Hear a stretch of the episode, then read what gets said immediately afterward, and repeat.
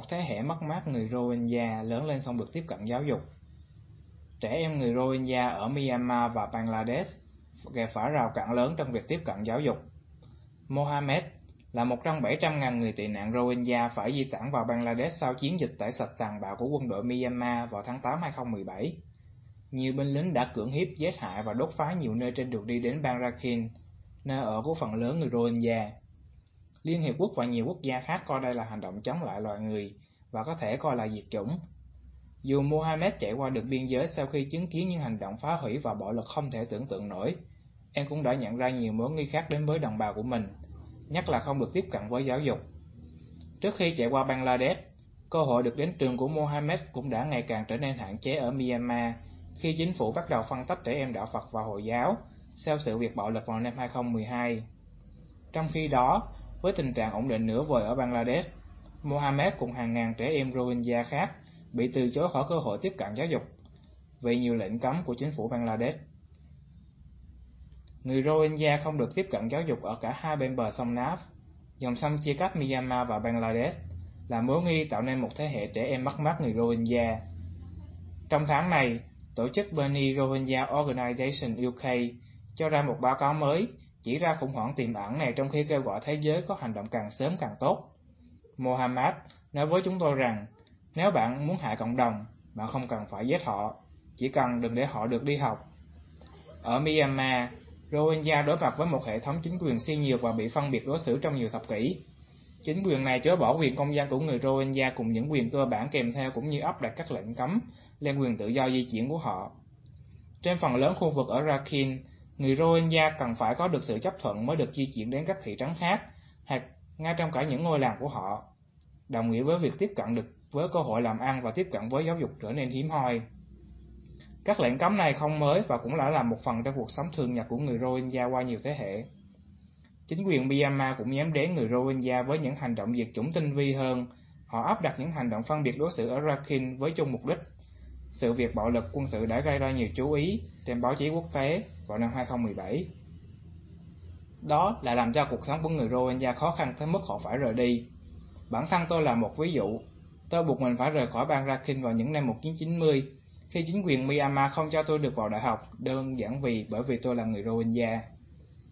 Tuy nhiên, sự phân biệt đối xử này trở nên cực kỳ căng thẳng từ năm 2012 khi chính quyền này ủng hộ bạo lực nhắm đến người Rohingya quét qua bang Rakhine. Kể từ lúc đó, chính phủ đã bắt đầu chia tách các trường học trước đó có cả học sinh đạo hồi và đạo Phật, bỏ rơi các học sinh người Rohingya trong các cơ sở giáo dục với chất lượng dễ và vật chất tồi tàn. Nhiều giáo viên chính phủ từ chối giáo dạy các trường ở Rohingya.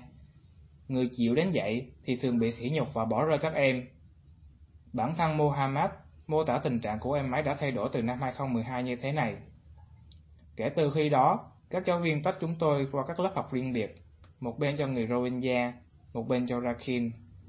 Giáo viên dành cho họ một sự quan tâm và nguồn lực. Các giáo viên gọi chúng tôi là Kala, một từ chỉ sự kinh bỉ thường nói đến người Rohingya và không muốn dạy chúng tôi nữa.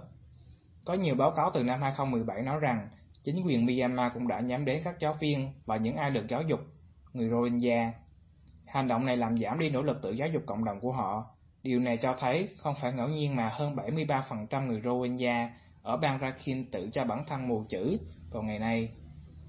Ngay cả tình trạng an toàn nửa vời ở Bangladesh, việc thiếu tiếp cận với giáo dục vẫn tiếp diễn, trong khi chính phủ Bangladesh hào phóng mở cửa biên giới với Myanmar vào lúc đỉnh điểm của khủng hoảng, thì chính quyền này cũng đã đưa ra nhiều lệnh hạn chế đáng lo lắng trong các trại tị nạn, nơi ở của hàng trăm người Rohingya.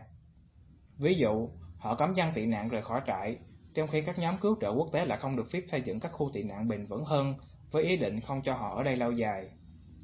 Những lệnh hạn chế này cũng đã áp dụng lên giáo dục, để em tị nạn người Rohingya không có cơ hội tiếp cận nền giáo dục chính quy hay không được dạy tiếng Bangla. Rõ ràng là vì chính quyền ở Dhaka ở đây là nhân tố lôi kéo nhiều người tị nạn vào Bangladesh và cư trú luôn ở đây. Thay vào đó, giáo dục trong các trại được cung cấp bởi nhiều tổ chức phi chính phủ ở Bangladesh và quốc tế, cũng như các tổ chức vì cộng đồng. Người Rohingya thường được dạy trong các trung tâm giáo dục tạm thời, nơi các lượng và chương trình giảng dạy có nhiều khác biệt lớn tùy thuộc các tổ chức phi chính phủ tham gia vào việc dạy học này. Dù cộng đồng dù cộng đồng người Rohingya rất biết ơn vì chính phủ Dhaka đã hỗ trợ cho hàng triệu dân tị nạn, nhưng chúng tôi cũng mong muốn chính phủ cân nhắc lại cách tiếp cận của họ tới giáo dục. Nhiều dân tị nạn sẽ tiếp tục ở Bangladesh trong tương lai rằng cách duy nhất để có thể đóng góp cho xã hội Bangladesh đó là họ có thể phát triển tốt hơn thông qua giáo dục và tìm được kế sinh nhai. Chúng tôi kêu gọi chính phủ Bangladesh gỡ bỏ mọi rào cản tới giáo dục cho dân tị nạn và đảm bảo các nhà lãnh đạo cộng đồng người Rohingya có thể đưa ra các quyết định xung quanh có viện trợ và phát triển. Nhưng giải pháp lâu dài và thiết thực cho khủng hoảng này lại nằm ở Myanmar. Chính quyền Myanmar phải lập tức bỏ các chế độ phân biệt chủng tộc, xóa bỏ tất cả các lệnh cấm vi phạm quyền con người của người dân Rohingya, bao gồm quyền tiếp cận giáo dục và di chuyển, để quyền công dân của người Rohingya được bảo hộ bởi pháp luật.